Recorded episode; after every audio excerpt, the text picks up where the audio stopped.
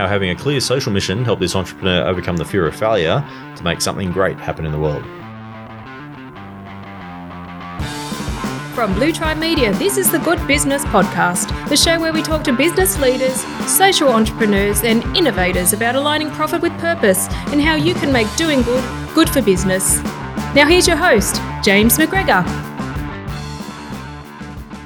In today's episode, I'm talking with Seema Sanghavi who's the founder of Cooks Who Feed, who transformed her love for cooking into a business that benefits artisans in India and connects with non-profits. Now, this episode's a really great example of the power one, as Seema is probably like many of you out there listening. See, Seema read an article on food waste one day and felt the need to do something but wasn't really sure where to start. Then one day, while she was out on a run, she came up with an idea.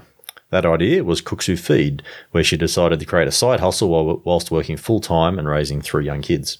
Cooks Who Feed sells aprons, and for each apron sold, they provide 100 hungry people with a nutritious meal while also empowering female artisans in India to help others. In this episode, I talk with Seema about the event that triggered her drive to make a difference, the fear she had to face to make it happen, and how the power of one person can create a ripple that spreads around the world. Let's check it out.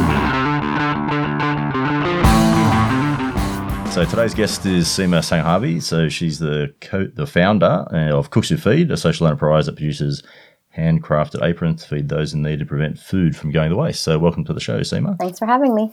Tell us a little bit about your background. So, how did you, know, what, what, led you to the creation of uh, Who Feed, and where does this passion for social enterprise come from? Uh, I think it's, I've always had this passion, um, to be honest, since I was a kid. So, since I was very young, around six years old, I learned to cook. Um, I've always loved to cook and cook for others. Um, and it's always uh, it's always bothered me that you know in today's world it's um, sort of a feast or famine uh, situation and always felt compelled to help others who didn't get to experience food the way that the way that I did.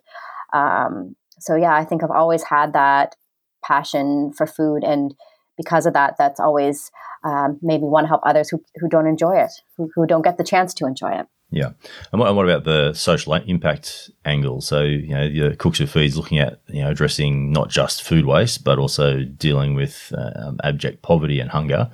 Um, where does where does interest for that come from? Was there a particular moment in your life that generated that interest? Yeah, actually, there is. So uh, a friend of mine actually started an NGO in India that hired marginalized women um, and taught them how to be seamstresses and you know trying to give them employable uh, skills. And a few years back, uh, I was in India for a wedding and uh, told her I wanted to come and see what she was doing and you know what kind of work they were doing.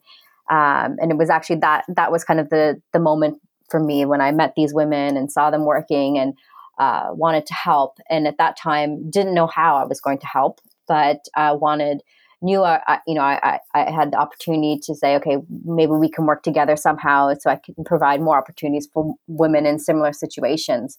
Um, and that's kind of that's where the the moment started for me. Like I didn't want to come back to Canada and and forget what I had seen. Um, so it's always in the back of my mind you know what can I do to to to help? What whether it's you know what kind of product could I could I create, and they I would use them as my production team exclusively um, and help grow that that um, that base. Um, that's kind of where where it happened. So it was kind of organically, like I had that moment with the ladies, and then from there, with my passion for food and and, and cooking, and kind of it kind of led to the idea of Cooks Who Feed. Oh, so, so tell us tell us about how how that idea even came about. I believe you're out on a run when uh, inspiration struck. yeah. So just it was like I said, always in the back of my head, like how how can I help these ladies? And you know, you see so many things in your life that you you know, there's a lot of situations where you see people less fortunate, and you say, you know, you think, oh, you know, I should do something, but then you forget, right? Life happens and it moves on. And I really didn't want that to happen with this. You know, with I met the ladies, I look at it, looked at it very much was, you know, I was meant to meet them. Um, I just have to figure out how I'm going to help them, and that's when when I was out for my run, kind of thought, well, what if we created uh, an apron because that has to do with food. So that's my passion. So you know something that we can market to foodies.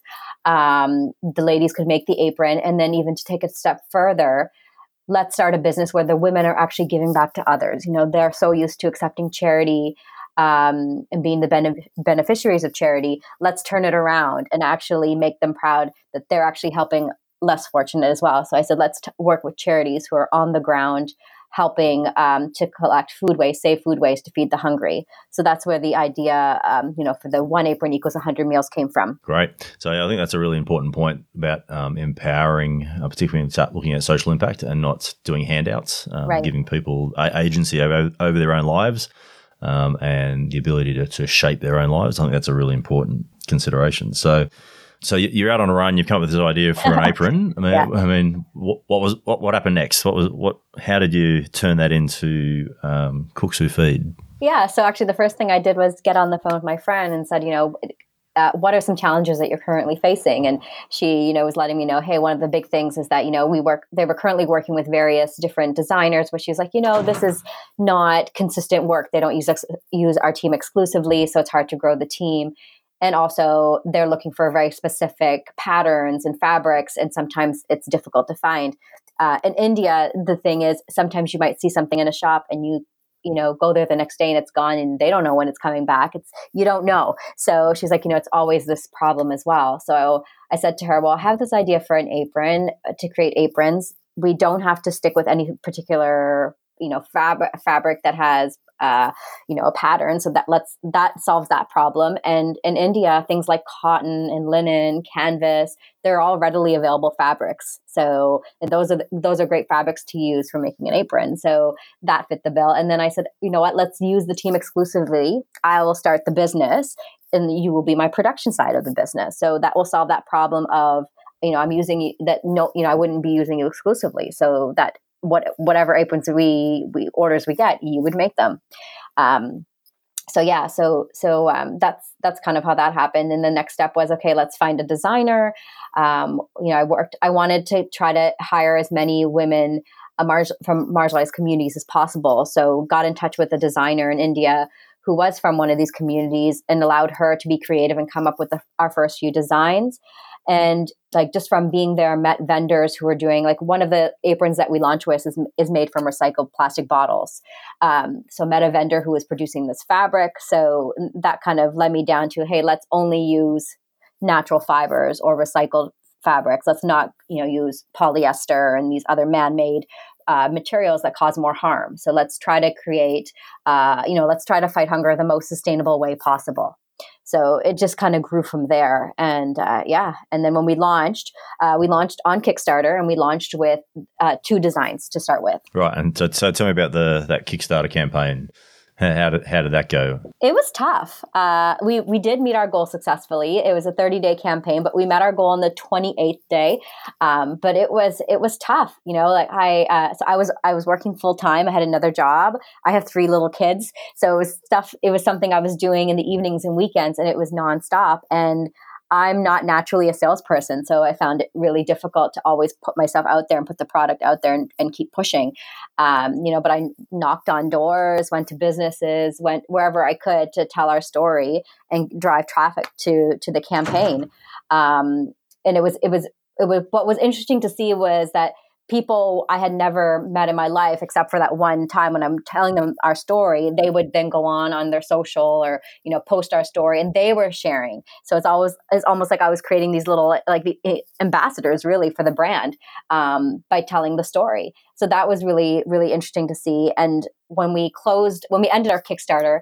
The interesting part was, um, you know, obviously my friends and family helped contribute to that success, but I would say the majority uh, of the backers are people I had never met, um, and actually from different parts of the world. So that was really interesting to see. And so, so what was your goal on Kickstarter? What, were- what were you trying to achieve in that first campaign? Yeah. So in the 30 day campaign, we wanted to um, reach 14,000 Canadian. And how did you feel when you hit the goal? Uh, relieved.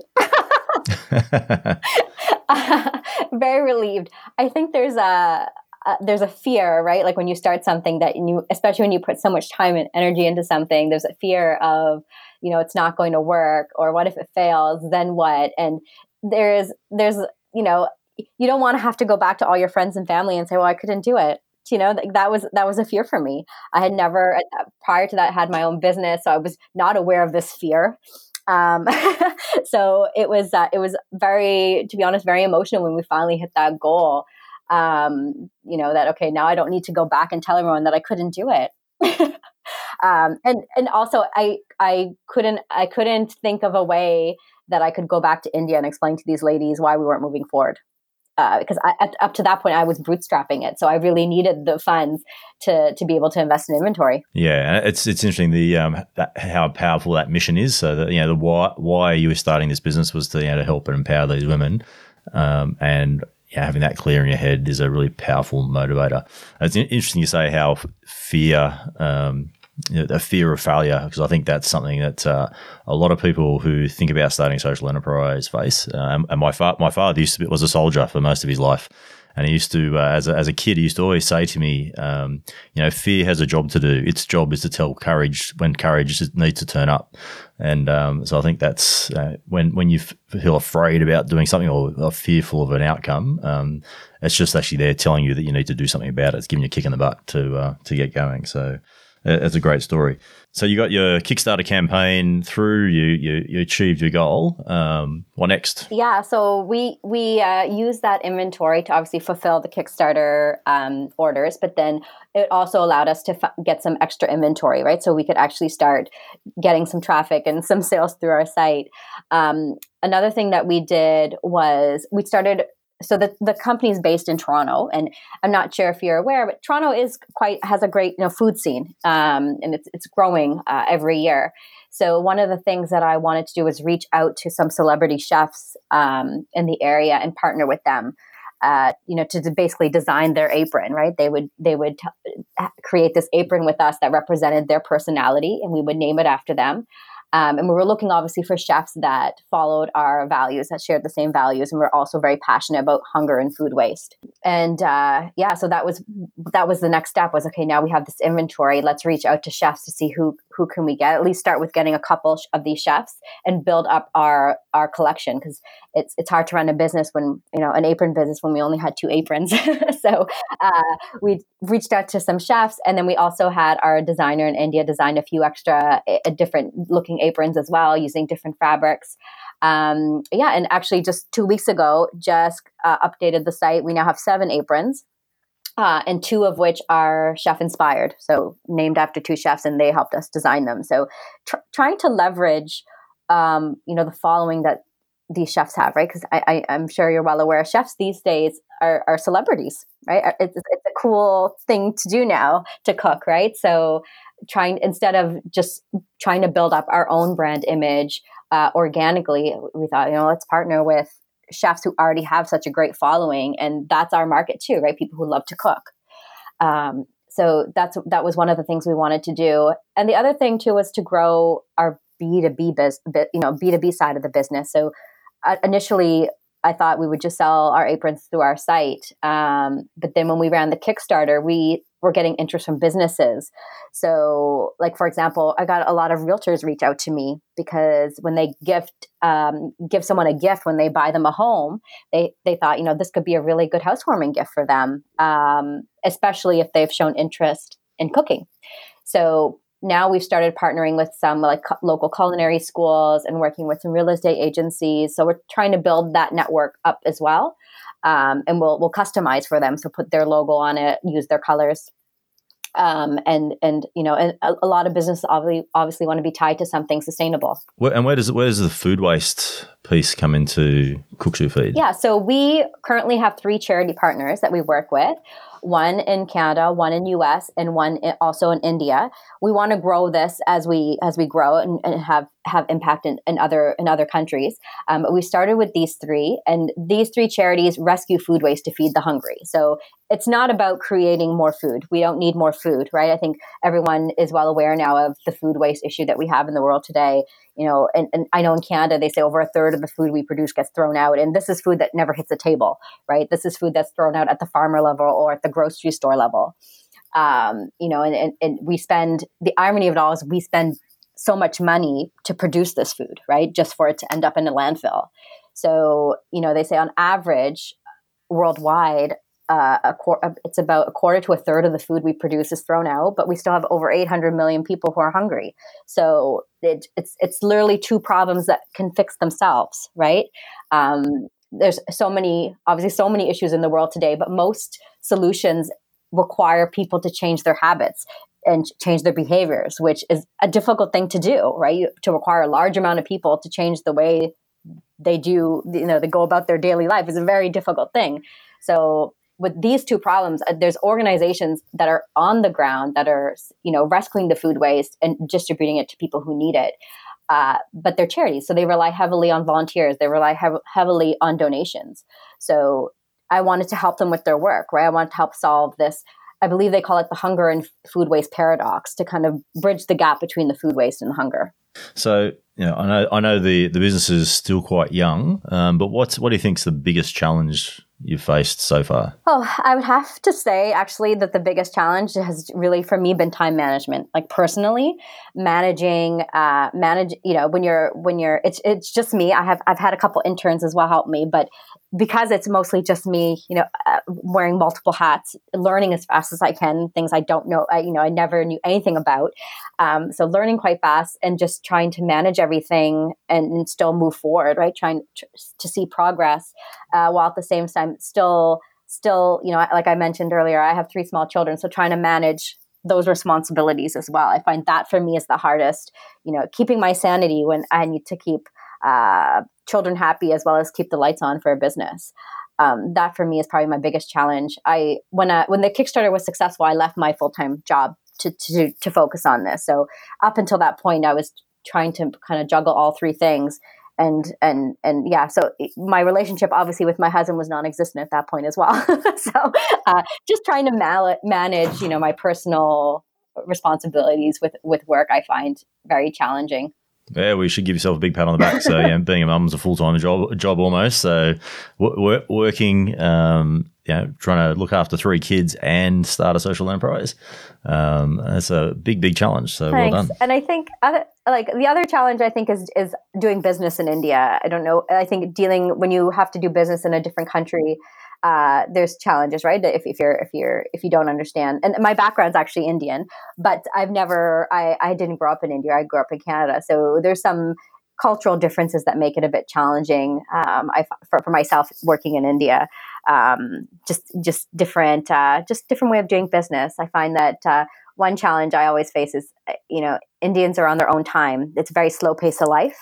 Um, they're never in a hurry. So uh, I find whenever I go there and I think, okay, I've got all these list of things to do, and I, you know, I, when I go, I usually try to be there for three to four weeks, and I think, okay, I'm going to get everything done. Um, it's a different story when you get there. Things just take a very long time. Um, just no one's in a hurry. No one's in a hurry. So I'm the only one. Yeah, I spent I spent uh, seven years uh, developing renewable technologies in India, so I, uh, I understand where you're coming from because I think a lot of people go to do biz, business in India. You know, the you know the majority majority of people speak you know really good English and they dress the same, and they particularly in, in, Australia and India, a lot of interest in cricket, so very similar interest in sport. Um, and you know, yeah, the universities are amazing over there, so they're really well educated. Um, but the business culture is completely different. So you sort of get lulled into this false sense of security that's exactly like doing business in Canada or in Australia. Um, whereas, you know, the, the, the business over there operates more, I think, on emotion and trust. Um, so it's do they do they like you, and then do they want to do business with you? Whereas I think um, most Western business approach is very transactional. You know, if I do this, you'll do that.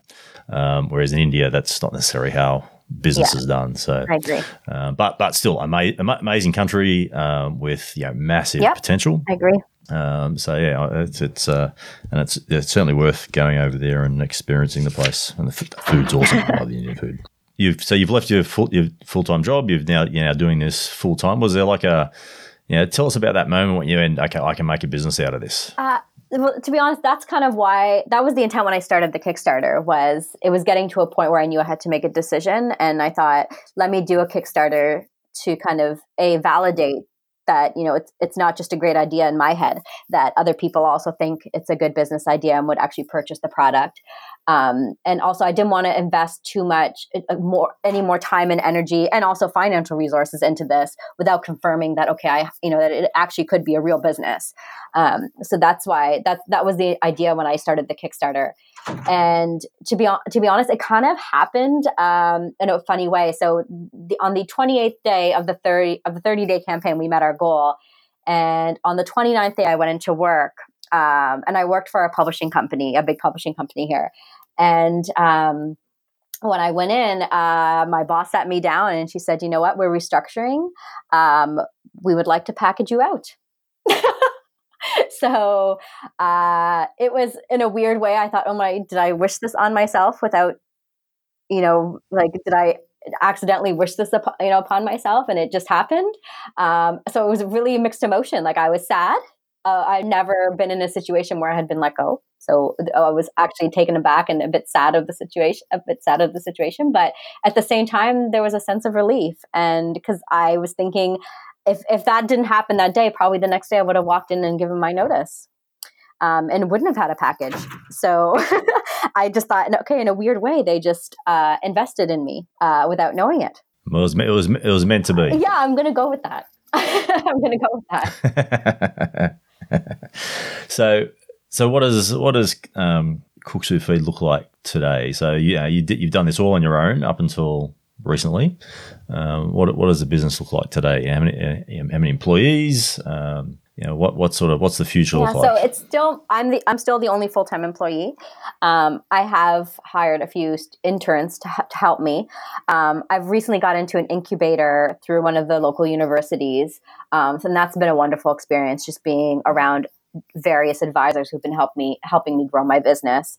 Um, and I also receive funding from the Canadian government um, to help grow my business. So I've been using that to obviously like actually have inventory on hand to attend different shows. Um, there's a lot of like food and lifestyle shows that happen in the area and also in the northern parts of the U.S. So I've been been trying to attend different shows just to to build more awareness and get out there and you know tell our story.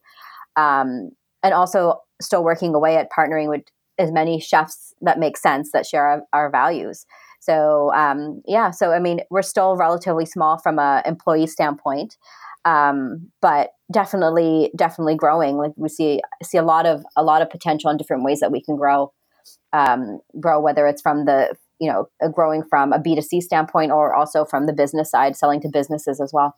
Hmm. So, and so the business only officially launched this year, beginning of this year. Is that right? Yeah. So we officially launched in March on uh, on Kickstarter. That was that was uh, March eighth was our official uh, launch date. Awesome. So so still very young. So got an exciting journey young.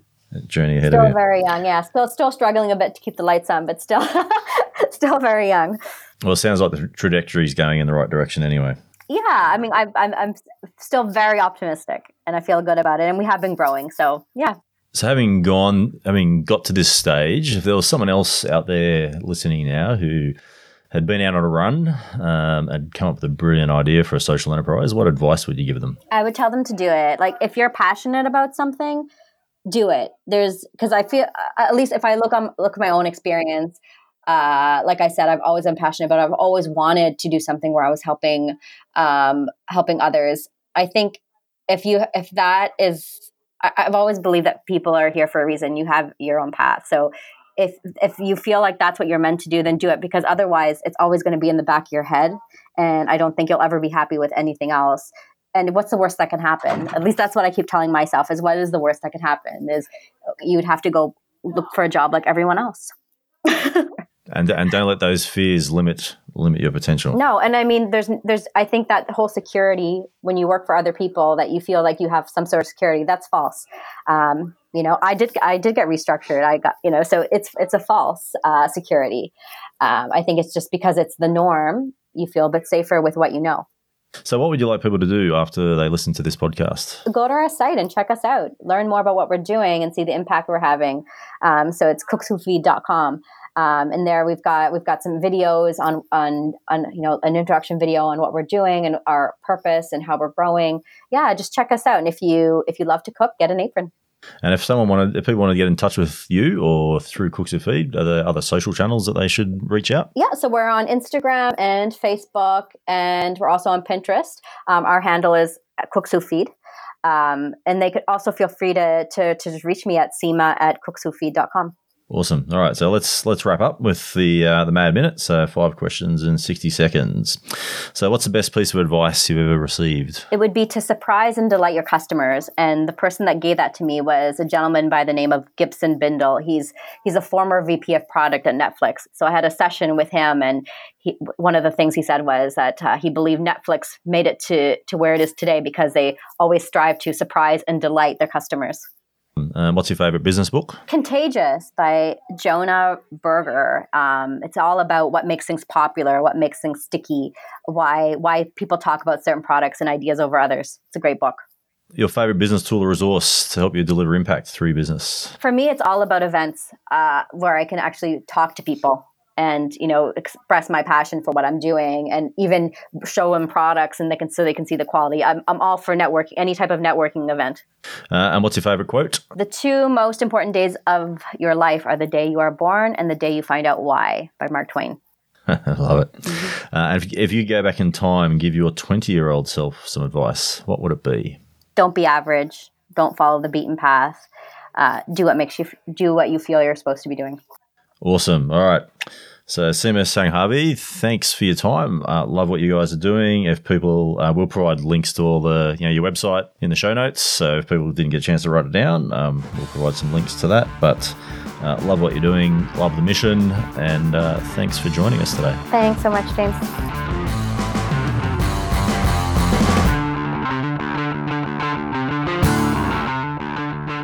What a great example of the impact that one person can have. So many of you listening out there have great ideas, but to actually have to make those ideas happen, you need to act on them. And one of the biggest barriers and challenges I see people facing is that they they feel uncomfortable with the idea of selling their idea or getting people to buy into their idea, just like Seema was.